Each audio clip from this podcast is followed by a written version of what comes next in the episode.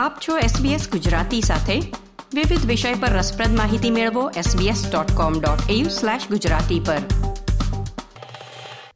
તહેવારો અને મીઠાઈઓને જુદા પાડી નહીં શકાય. ઉત્સવ શબ્દ જ મોઢામાં મીઠાશ ભરી દે છે. દરેક તહેવારની પાછી ચોક્કસ મીઠાઈઓ પણ છે. જેમ કે સંક્રાંતિ પર ખવાતી ચીકી અને હોળીનો શ્રીખંડ.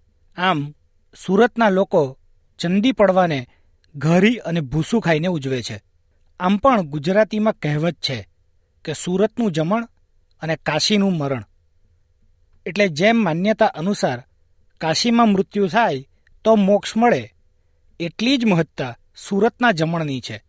આવી કહેવત પાછળ વ્યાજબી કારણ પણ છે. સુરતી લાલાઓ જમવા પાછળ માત્ર ઘેલા જ નહીં, પણ ચીવટવાળા પણ છે. કોઈ વૃદ્ધ સુરતીને પૂછો તો એ તમને ચોક્કસ જણાવશે. કે ઊંધિયામાં પાપડી કતારગામની જ હોય અને એ પણ ત્રણ દાણાવાળી. તમારે જો રતાળું પૂરી ખાવી હોય તો લાંબો રતાળું જોઈએ. અને જો શાક બનાવવું હોય તો એ ગોળ રતાળુંનું જ બને. આવું સમર્થ સાહિત્યકાર અને હાસ્યકાર જ્યોતિન્દ્ર દવે અને ધનસુખલાલ મહેતાએ તેમની હાસ્ય નવલકથા અમે બધામાં પણ નોંધ્યું છે. પણ તે હિનો દિવસા ગતા એ દિવસો પણ વીતી ગયાની જેમ આ ચીવટ ઓસરતી જાય છે. પણ હા, જુસ્સામાં હજુ કોઈ ઓટ આવી નથી. ઘણીવાર ચંદી પડવાએ ગુજરાતભરના અને ક્યારેક તો રાષ્ટ્રીય અને આંતરરાષ્ટ્રીય અખબારો પણ સુરતના વેચાયેલી ઘરી અંગેના સમાચારો છાપે છે. એક અહેવાલ અનુસાર, બે હજાર એકવીસમાં માત્ર એક ચંદી પાડવાના દિવસે સુરતીઓ એકસો ત્રીસ ટન, હા એક લાખ અને ત્રીસ હજાર કિલો ઘરી ઝપટી ગયા. ઘરીના તત્કાલીન સરેરાશ ભાવ અને આજના વિનિમય દર અનુસાર આ લગભગ દોઢ મિલિયન ડોલરની કિંમત ગણી શકાય. આજે આ ઘરી વિશે આપણને વધુ રસપ્રદ માહિતી આપવા જોડાયા છે સુરતના પ્રખ્યાત શાહ જમનાદાસ સિંહ ઘારીવાલાના, પ્રણવભાઈ ઘારીવાલા.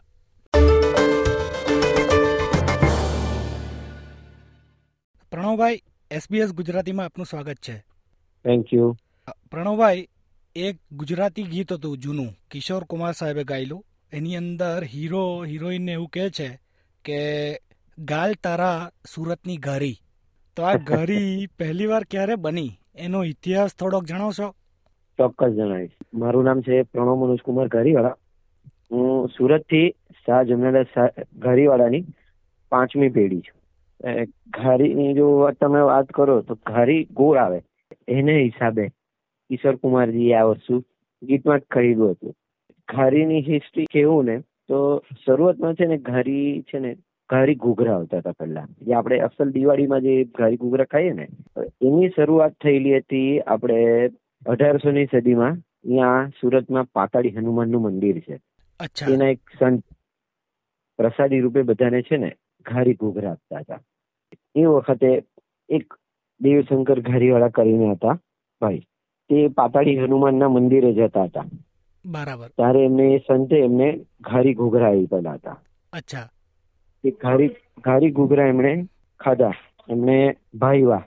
બરાબર. એમણે શરૂઆત કરી એ વખતે. ઘારી એકચ્યુઅલી જોવા જાય તો આપણે અઢારસો ને સત્તાવનમાં આપણે તાત્યા તોપ નો બળવો થયો હતો. ભારતમાં. એ વખતે બળવો ફેલ ગયેલો હતો. ત્યાર પછી તાત્યા તોપ ને એના સૈનિકો બધા આખા ભારતમાં ભાગતા ફરતા હતા. બરાબર. એ અઢારસો ને સત્તાવનમાં એ લોકો આવેલા હતા અહીંયા સુરત. અચ્છા. એ વખતે એમને આ ઘારી ઘૂઘરા આપેલા હતા. બરાબર. એ વખત હતી શરદ પૂનમની રાત. ત્યારથી આ ઘારી ખાવાની પ્રથા આપણે ત્યાં ચાલુ થઈ છે. શરદ પૂનમ જે ચંડી પડવો કેવી? પૂનમ પછીનો બીજો દિવસ આમ. બરાબર. પૂનમ પછીનો બીજો દિવસ પડવો. એ વખતથી આપણે ત્યાં સ્પેસિફાઈડ ખાલી સુરતીઓનો તહેવાર કહીએ ને તો ચાલે. સુરતીઓનો તહેવાર છે ચંડી શરદ પૂનમ ચંડી પડવો કહી તે. ત્યારે આ ઘારી ઘૂઘરા આપતા હતા. પછી મારા ફોર ફાધર એટલે જમનાદાસ દાદા અઢારસો ને નવ્વાણું માં પાટણથી સુરત આવેલા હતા. એમણે એક નાની મીઠાઈની રેકડી લારી ને એવું એમણે ચાલુ કર્યું જેમાં બરફી પેંડા મગજ મોહન થાકી એમણે શરૂઆત કરી. સાથે સાથે એમને આ ઘારીની રેસીપી પણ મળી.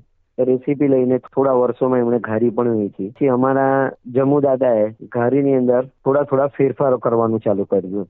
જેમ કે લોકોના કેવા મુજબ આમ તો ખરેખર ઘારીમાં માવાની શરૂઆત અમારા જમુ દાદાએ કરેલી હતી. અચ્છા. એ જે ઘારીમાં જે અસલ તો ઘારી કેવી પેલી રવાની ઘારી બનતી હતી. બરાબર.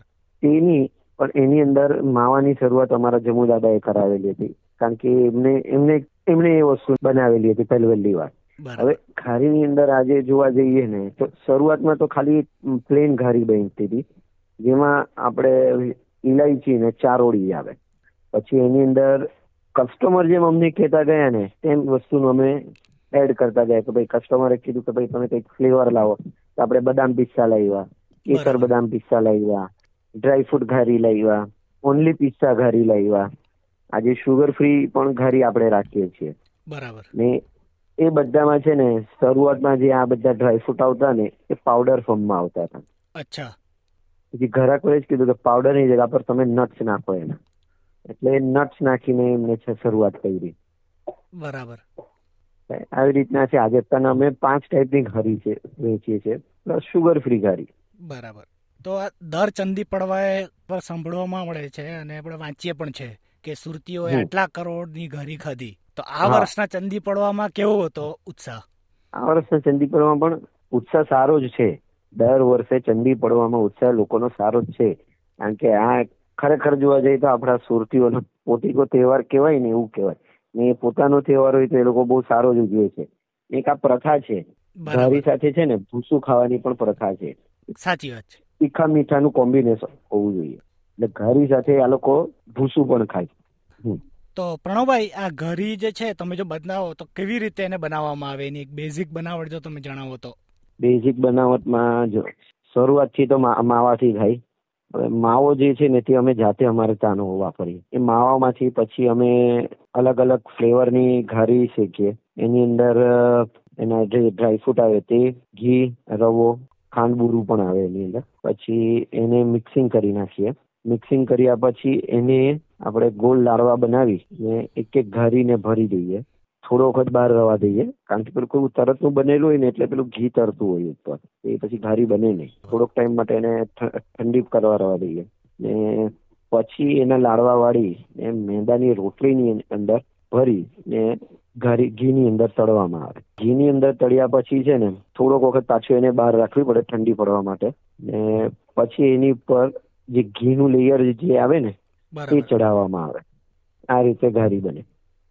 તમે કોઈક ફન ફેક્ટ ઘારી વિશે અમારા શ્રોતાઓને જો કહેવા માંગતા હો તો કંઈક એવી રસપ્રદ માહિતી? એવી તો કોઈ હજી ઇન્સિડન્ટ અમારે ત્યાં નથી બન્યો હા અત્યારના જો આમ જોવા જઈએ ને તો ફન ફેક્ટમાં એવી વાત કહેવાય કે ભાઈ લોકો જે ઘારી અમારી પાસે ડિમાન્ડ કરે છે તે અમે નથી બનાવતા. જે અમે કદાચ બનાવવાના પણ નથી. અચ્છા. એ વખત તને ચોકલેટ ઘારી માંગે છે સ્ટ્રોબેરી ઘારી માંગે છે ઓરેન્જ ઘારી માંગે છે આવી ઘારીઓ માંગે છે જે આ હાલના તબક્કામાં અમે નથી બનાવવાના. હા પણ એ ટ્રેડિશનલ કરતા બહુ જુદું થઈ જાય. ટ્રેડિશનલ કરતા ઘણું જુદું થઈ જાય ને થોડું કોમ્બિનેશન મિસમેચ થાય છે.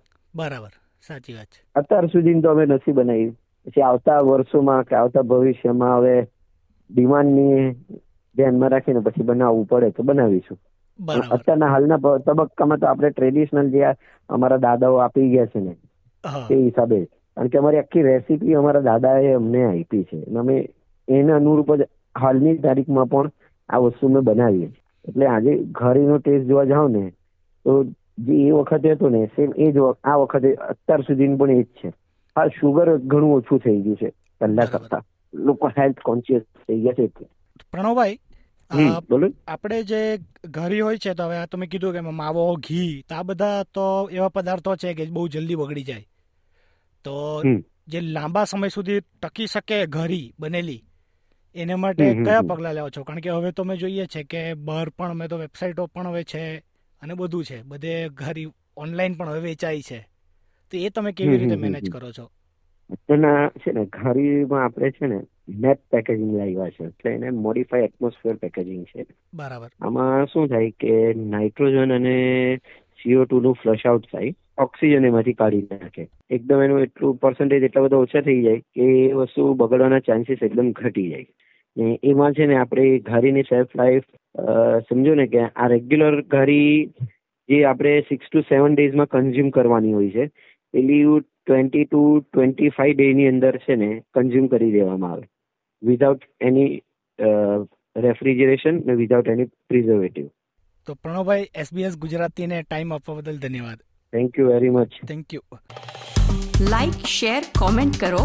એસબીએસ ગુજરાતીને ફેસબુક પર ફોલો કરો.